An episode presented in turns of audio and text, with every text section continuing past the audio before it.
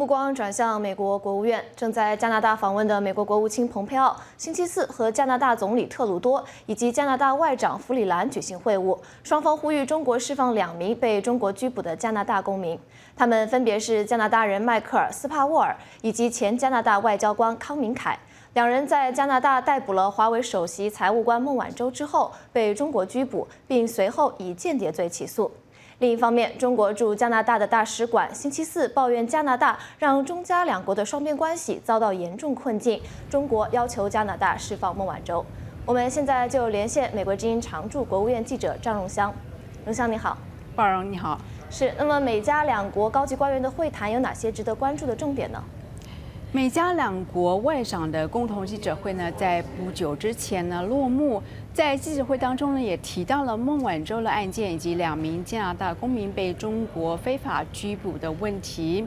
那么，针对有记者询问加拿大是否曾经啊要求美国撤销引渡孟晚舟，来换取中国释放这两名被拘押的加拿大公民，对此呢，美国和加拿大两国外长一致强调。孟晚舟的案件呢，完全是基于这个司法过程以及引渡协定。那么全案呢，已经交由加拿大法庭来全权处理。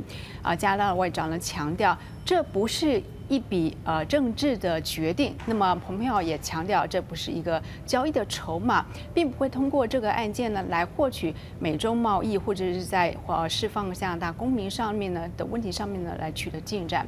那么早些时候呢，蓬佩奥国务卿和加拿大的总理特鲁多举行了会谈。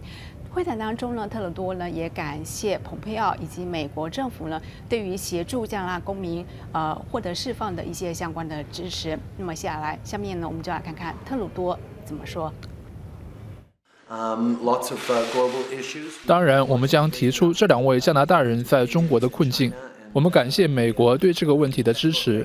我们也将继续讨论如何在这个问题上取得进展。我们还将讨论贸易，建立一套适用于所有人的全球贸易体系，包括适用于美国和加拿大两个国家的体系，这至关重要。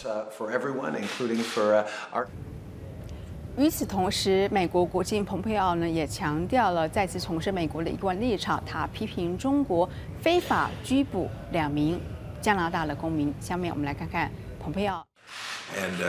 我们的团队致力于帮助这两位被关押的加拿大人获得释放。中国需要履行对事件所做出的承诺，我们期望他们这样做。我们正在进行努力，希望把他们两人带回家。一天前，特鲁多在加拿大表示。